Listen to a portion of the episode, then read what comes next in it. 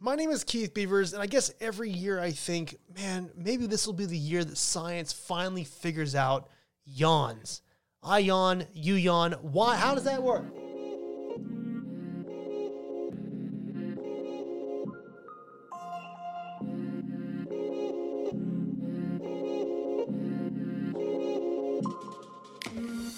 What's going on, wine lovers? Welcome to episode six of VinePair's Wine 101 podcast. My name is Keith Beavers. I am the tasting director of VinePair, and so, how you doing? So, what is this thing about like the price of a wine and the quality of a wine and the the relationship between the two things? It's a it's kind of an like an ongoing situation with consumers that we had to talk about. This episode of Wine 101 is brought to you by Barefoot Wine, still America's most loved brand. Barefoot believes exploring wine should be fun. They make over 40 award winning sparkling and still wines, so it's easy to find what you like. You want a rose or pink moscato? You want a Pinot Grigio or a Pinot Noir? You want a bubbly? You want still? You see where I'm going with this. So, to check out Barefoot and other wines we talk about on Wine 101, follow the link in the episode description to barrelroom.com. So, I guess this is a big one, right? You know, there's a there's a wine shop, you figured that out. There's a wine list, you figured that out. Easy. You can pick a wine from a list. You listen to Wine 101, you're good. But then you're like, but wait a second, what is it about the price of these wines? Like, what is it about quality to price ratios and all this stuff? Like, what is it about a bottle of wine that fetches this price? Or what is it about a bottle of wine that's not as expensive as that and why? Oh my gosh, it's all kind of crazy. And you know what, wine lovers? It is crazy. The pricing of wine is pretty nuts. So I don't, and the thing is, like, I'm not an economist. Math is definitely the Darth Vader to my Luke Skywalker, or the uh, Sarlacc pit to my Boba Fett if you're nasty. I'm not going to be crunching any numbers here on this episode, but what I am going to do instead is talk about the factors that go into pricing a wine. And then we'll talk about grapes and vineyards and how prices rise and fall. And there's so many different factors to this. So it's a little bit dizzying, but let's kind of focus a little bit and kind of break it down so we can digest it. And actually, this is one of the most frequent questions I have received over my career in wine, especially because I was in, you know, the wine hospitality world and the wine retail world. And Jedi wine master Jancis Robinson puts it pretty well in the Oxford Wine Companion saying that consumers want to know the extent to which retail price prices reflect quality. So essentially, does the price of a wine reflect the quality of the wine inside the bottle? The answer is yes and no. How about that for an answer? Wine is complicated. It always will be, it always has been. And for us on the American market, wine comes from all over the world. Every I mean every country and every region has its own economy. And the, the that that is a major part of what goes into pricing a bottle of wine. There are other outlying factors, but if you think about a restaurant and a chef in a, in a, in a kitchen, that chef has to create a dish, and every piece of every ingredient that goes into that dish has a cost. And the way it's supposed to happen is the cost of that dish is the sum of all the parts that make up that dish, and then some other fees that go into it rent, labor that help price out the dish. This is very similar to what happens in wine.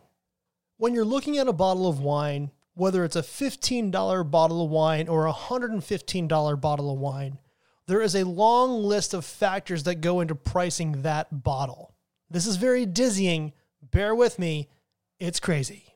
Of course, the first thing that has to be factored in is the price of the grapes. And as you can imagine, this is a big world, and there's always, like I said, different economies in different places with different reputations, and different varieties are more labor intensive than other varieties. And it also depends on where those varieties are. If you're doing Cabernet Sauvignon in Napa, they're going to be expensive. If you're, do, if you're doing Pinot Noir in well, basically anywhere, they're going to be expensive. Let's say if you're doing Cabernet Sauvignon in a place like Uruguay, which hasn't really made it onto the American market completely, then maybe that Cabernet Sauvignon will not be as expensive.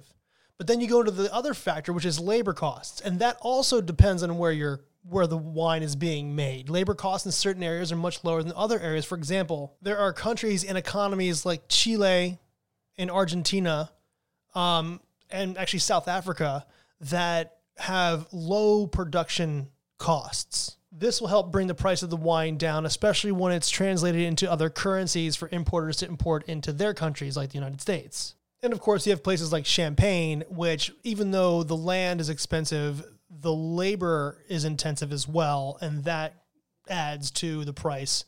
I mean, a lot of things add to the price of champagne, but this is an example of how labor intensive a place can be and those costs are higher compared to other places. So the price of grapes, the price of labor, but then again, you have the price of the actual vineyard itself, that land. Is it the land that's owned by the winery? And if it's not, these are contracted vineyards that they buy grapes from. How much is that contract? Which also factors into the land or into the bottle price. But let's say the winery does own the vineyard and does own the winery. Well, that winery, I can promise you, has debt so that also factors in the price of a wine.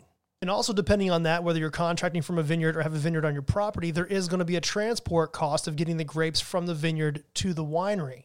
After it arrives in the winery, there's more of that production cost that factors in. But then also, there's the label. How did the label get designed? Then, who designed it? How much did that cost? And then, we got to get that label onto these bottles. Oh yeah, the bottles. So we have to buy the bottles. So there's transport costs, there's bottling costs, there's labeling costs. Then there is the winery itself, whether it's contracting from vineyards or having their own vineyards or not. They need to have a marketing strategy to get the wine out there because my gosh, is this a competitive market? And that competitive market is what producers and wine merchants looked at look at consistently. So a producer pricing out their wine all those factors I just said were involved, but also the winemaker or the producer has often a pricing policy that they want to stick with so they can keep things consistent. Now, once that is established, that wine gets to, with that policy, gets to a wine merchant, which then has to go and market that out to the rest of the country. And that wine merchant has their own costs that they put on the bottle. And a wine merchant could have domestic wine, but if the wine merchant has European wine is a three tier system that needs to happen to get to a wine shelf, and there are costs and duties and taxations for all of that as well. So I think it might be a little bit obvious to us that when a wine is expensive, it's because it either comes from a place that has a legacy or a reputation. And of course, you know, supply and demand is, is real in the wine world as it is anywhere else.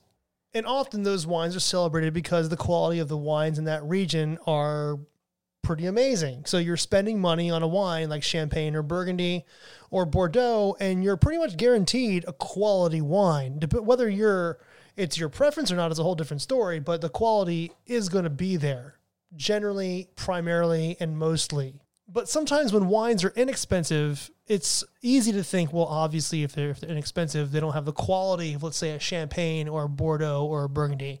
That's not uh, that's not true. The thing is, we were talking about how it's a big world out there. Well, there are places that make great wine that we don't see on the American market or haven't, or just have a little bit of it because of political and economic factors from those regions. Greece, Hungary, Romania, Bulgaria, Slovenia, Croatia, Georgia. These are countries that make wine or have been making wine for a long, long time, obviously.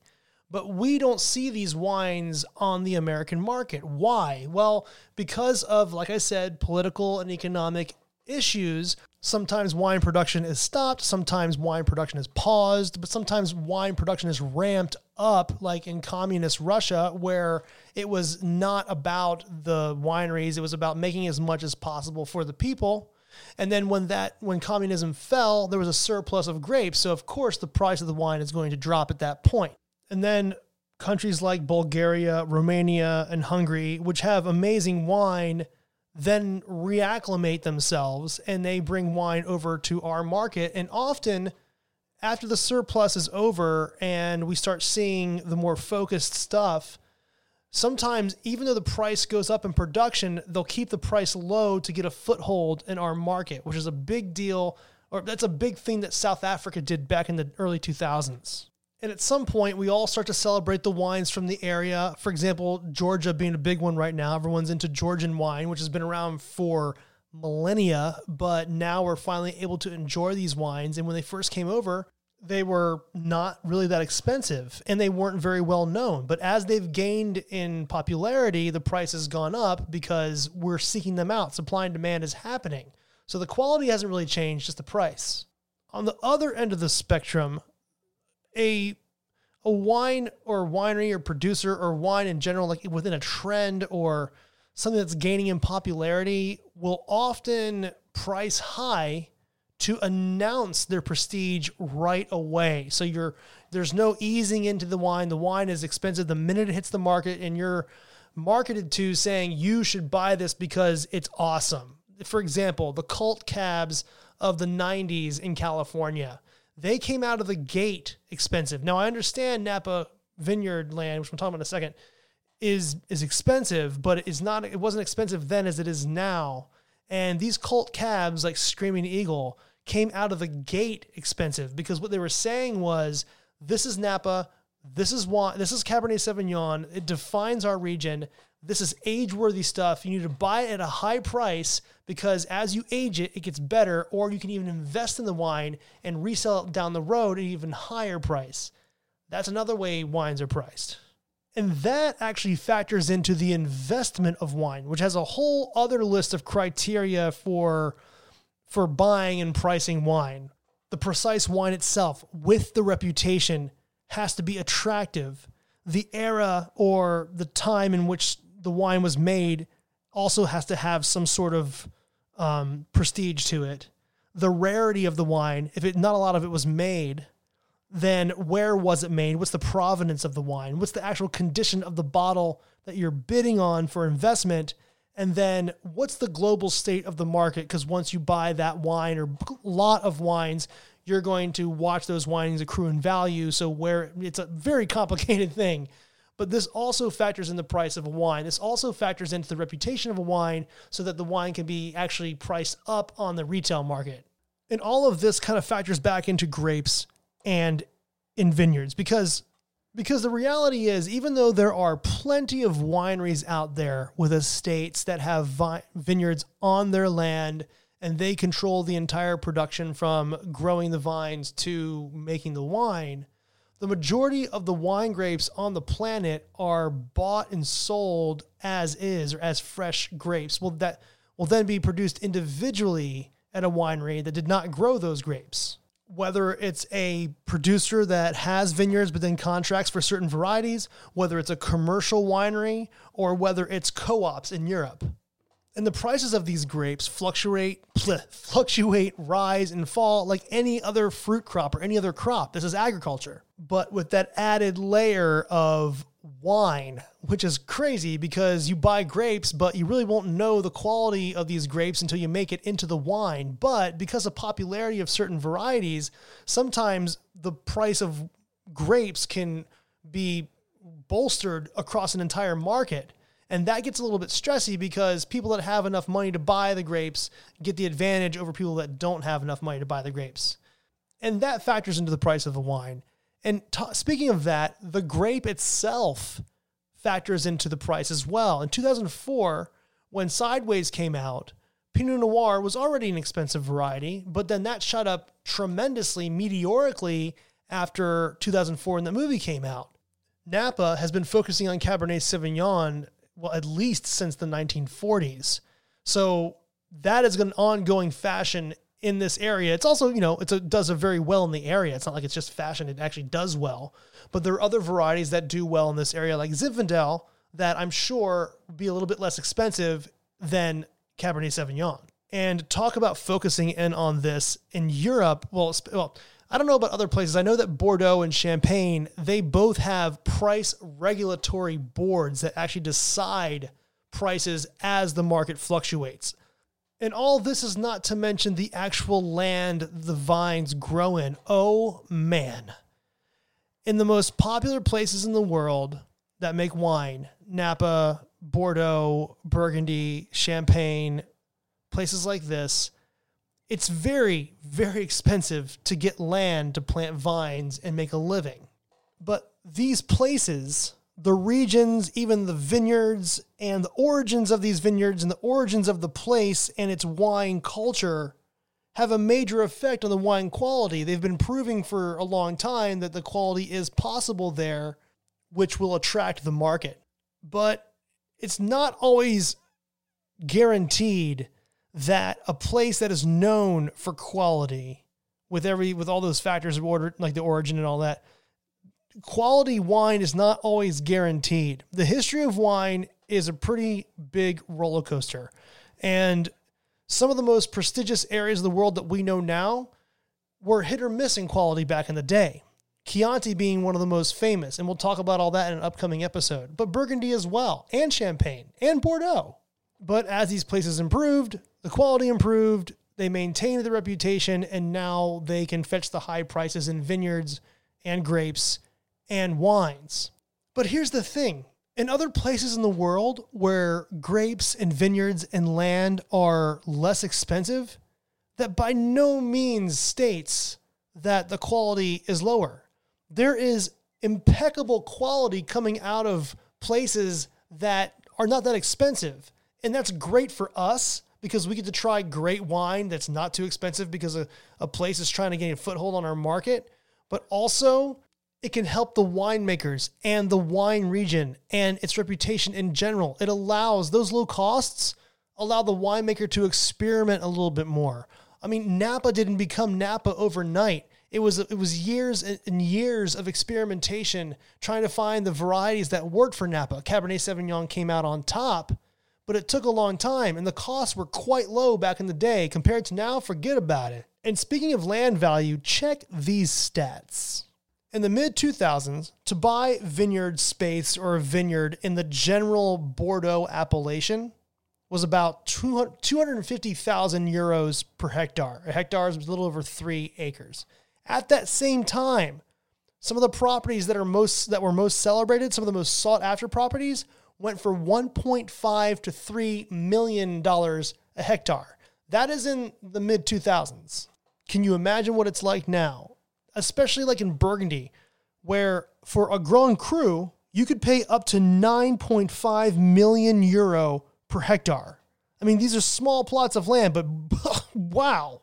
But depending on location in Burgundy, if you're just a part of the, the AOC, just the Bourgogne, the general AOC, you could get as little as 30,000 per hectare. And this is crazy. This really, remember we talk about how marketing is a big deal? Champagne might be the most marketed wine in the world. It's also considered some of the most expensive wine in the world, but the land caps out at 1.8 million euro per hectare. So it's less than both Burgundy and Bordeaux, yet the wine prices are very high. Piedmont, another very famous wine region, is about $1.2 million per hectare. And of course, we can't leave Napa out, which is like a little over 130,000 to well over half a million, like to 600 plus thousand a hectare. So you're going to spend when getting wines from that area. And the ones you spend a lot on are probably going to be great quality. Again, it may not be your preference, it may not be your style, the wine may not be made in the way you wanted it to be made, but for the people that do dig that wine, that price is that price and they'll pay it. But just because places have low land values, like places in Chile, places in Argentina, like Mendoza, South Africa, and places in Australia and around the world, like Uruguay, just because the land values are low and just because the grape prices are low does not mean the quality is low. There are so many factors that go into the price of a wine, and it's your job. If it's not your job, you can do whatever you want, but it's art. It's well, if if you're a wine lover, you go out there and you you buy wine, you experience wine. If you're going to spend a lot of money on wine, you're going to look into it a little bit. When you're buying a TV, you're not just going to go and go, hey, give me a TV that works. You're going to look into TVs and you're going to find the one that works for you. If you have a certain preference in wine, you want to spend a lot of money, you're, you know, you're going to do your research. When it comes to wines that are everyday wines, it just comes down to trying the wines. You know, just because a wine comes from, let's say, the uh, Colchagua Valley in Chile, and the wine is $15 or $20 and says it's a it's like a high end cab, that doesn't mean the wine's not good. It just means there's a lot of factors involved in making that wine that allows the wine to be that price on our market. Okay, so I'm rambling on too much. I didn't want to do a lot of math here, so I wanted to give you guys a lot of different factors on how this is actually done so that when you have a bottle of wine, you kind of know how it got to your table and into your glass. What are you guys doing next week? VinePair Keith is my Insta. Rate and review this podcast wherever you get your podcasts from. It really helps get the word out there. And now for some totally awesome credits. Wine 101 was produced, recorded, and edited by yours truly, Keith Beavers, at the VinePair headquarters in New York City. I want to give a big old shout out to co founders Adam Teeter and Josh Malin for creating VinePair. And I mean, big shout out to Danielle Grinberg, the art director of VinePair, for creating the most awesome logo for this podcast. Also, Darby Cici for the theme song. Listen to this. And I want to thank the entire VinePair staff for helping me learn something new every day. See you next week. E and J Gallo Winery is excited to sponsor this episode of VinePair's Wine 101. Gallo always welcomes new friends to wine with an amazing wide range of favorites ranging from everyday to luxury and sparkling wines. I mean, Gallo also makes award-winning spirits, but you know, this is a wine podcast. So whether you're new to wine or an aficionado, Gallo welcomes you to wine. We look forward to serving you enjoyment in moments that matter. Cheers. Visit barrelroom.com today to find your next favorite, where shipping is available.